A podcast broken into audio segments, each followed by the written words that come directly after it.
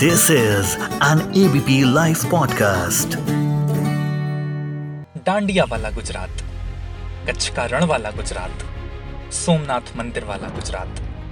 चुनावी चकल्लस की सबसे बड़ी बिसात बना हुआ है गुजरात। 2022 का आखिर आते आते गुजरात में चुनाव होने वाले हैं। चुनौती इतनी आसान नहीं है, जहाँ हाथ में झंडा लिए कांग्रेस हर पाँच साल में होने वाले सत्ता परिवर्तन के ख्याल से उत्सुक दिखाई दे रही है। वहीं हाथ में झाड़ू थामे केजरीवाल भाजपा को साफ़ करने की पूरी तैयारी में है। रण होगा, भीषण होगा। लेकिन बीते पाँच सालों में गुजरात में थोड़ा बहुत बदलाव आया है कि नहीं? भाजपा को बीते पाँच सालों का रिपोर्ट कार्ड पेश करना है। दुनिया जानती है, सूरज सबसे देर से गुजरात में उगता है और रात भी सबसे देर में होती है। इस लंबी सी रात में पनपते हैं गुनाह। गुजरात में गुनाहों का क्या रिपोर्ट कार्ड है?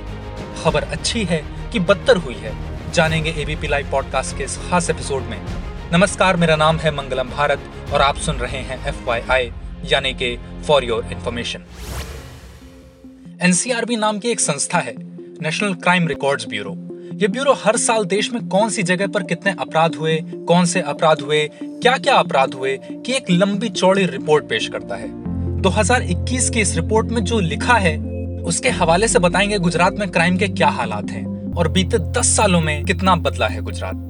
बात कर लेते हैं आईपीसी क्राइम की। इंडियन पीनल कोड के अंतर्गत आने वाले अपराध, जैसे कि चोरी, हत्या, बलात्कार, डकैती, दंगे करवाना, धोखाधड़ी, जैसे छोटे बड़े अपराध आईपीसी के अंतर्गत आते हैं। और इन सभी अपराधों की अपने खुद की भी एक रिपोर्ट होती है।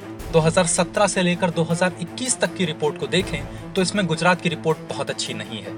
2017 से 2019 तक इसके सवा लाख से डेढ़ लाख तक केसेस रिकॉर्ड किए जाते थे लेकिन 2020 और 2021 में इसने तगड़ा उछाल आया है, एक प्रतिशत का। 2020 में तीन लाख इक्यासी हज़ार आठ सौ उनचास केस दर्ज हुए और 2021 में दो लाख तिहत्तर हज़ार छप्पन। ये केसेस 2018 में एक लाख सैतालीस हज़ार पाँच सौ चौहत्तर हुआ करते थे, लगभग डेढ़ लाख के करीब। देश भर के आंकड़े देखेंगे तो 2020 में भारत का हर दसवां आईपीसी केस गुजरात में दर्ज किया गया है। और याद रखिए एनसीआरबी के आंकड़े वो होते हैं जो रिपोर्ट किए जाते हैं, गुजरात में इसकी असली संख्या कितनी ज़्यादा होगी, इसका अंदाज़ा लगा पाना भी एक चुनौती है। हत्या, यानी कि मर्डर जिसे दुनिया का सबसे जघन्य अपराध माना जाता है, गुजरात में लगातार पनप रहा है।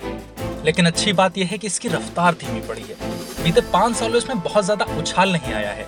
2017 में हत्या के 970 केस दर्ज किए गए और 2021 में 1010 मतलब चार सालों में 40 केस ज़्यादा आए लगभग चार फ़ीसदी का उछाल, जो कि 1000 केस के हिसाब से बहुत बड़ा नंबर नहीं है।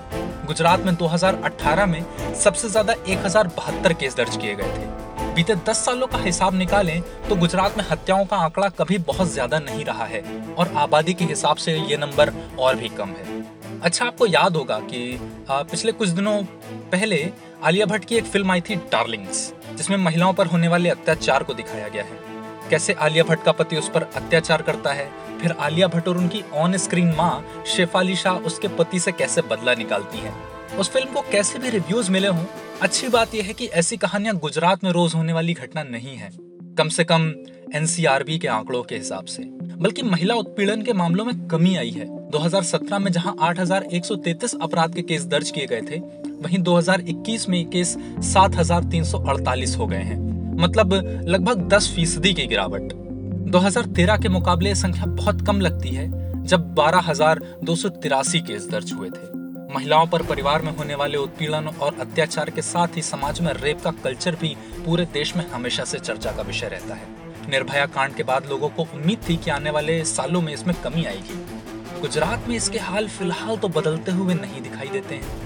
महिलाओं पर होने वाले जघन्य अपराधों की बात करें तो रेप के ऐसे मामले हैं जो गुजरात में लगातार बढ़े हैं। 2017 में जहाँ इसके चार केसेस दर्ज हुए थे, जो 2021 में बढ़कर के पाँच हो गए, जो कि पिछले पाँच सालों में सबसे ज़्यादा है। मतलब बीते पाँच सालों में होने वाले रेप कल्चर में लगभग तेईस फ़ीसदी का उछाल आया है। बात डार्लिंग्स की हुई थी सिंगम की भी होनी चाहिए। सच मानिए सिंघम का तो नहीं पता, लेकिन अच्छी बात यह है कि यहाँ पर जयकांत शिखरे थोड़े कम हो गए हैं, जो कि गौतम भोसले यानी कि गोटिया की बेटी को उठा लें। किडनैपिंग यानी अपहरण जैसे अपराध गुजरात में पिछले पाँच सालों में तेज़ी से कम हुए हैं। 2017 में जहाँ दो हज़ार एक सौ बयासी केसेस दर्ज हुए थे, वो 2021 में आते आते एक हज़ार छह सौ चौहत्तर तक हो गए हैं। मतलब लगभग 23 फ़ीसदी की गिरावट। चोरी की घटनाओं में भी कमी आई है। 2017 में इसके 15,378 मामले दर्ज हुए थे जो 2021 तक आते आते 10,771 तक रह गए हैं लगभग 30 फ़ीसदी की एक बहुत बड़ी गिरावट। अनुसूचित जातियों पर होने वाले अपराध ये एक ऐसा अपराध है जिस पर सालों से रिपोर्ट होती आई है।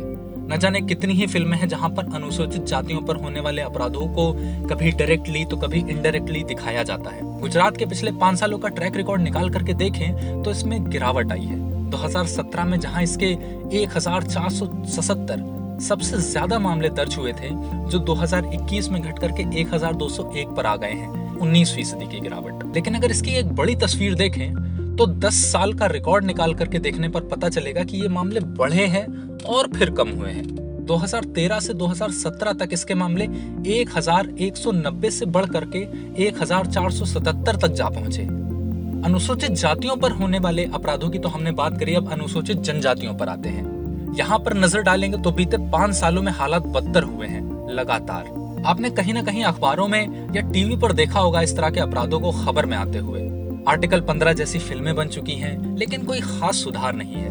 2017 में इसके 319 मामले दर्ज हुए थे, जो कि 2021 में बढ़कर के 341 हो गए, लगभग सात फ़ीसदी का इजाफा लेकिन खराब बात यह है आंकड़े 2012 से लगातार बढ़ते जा रहे हैं। 2012 में इसके 221 मामले रिपोर्ट हुए थे और 2021 में 341 लगभग चौवन फ़ीसदी का बड़ा अंतर। तो कुछ ऐसा है गुजरात के क्राइम का report card.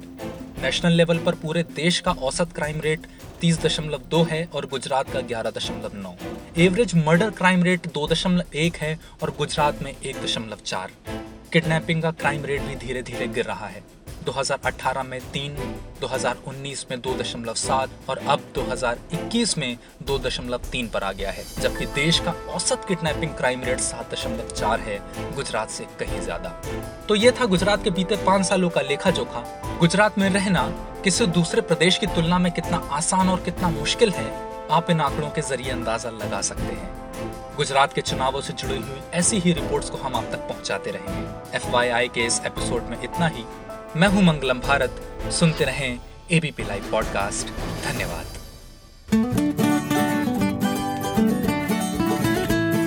This is an ABP live podcast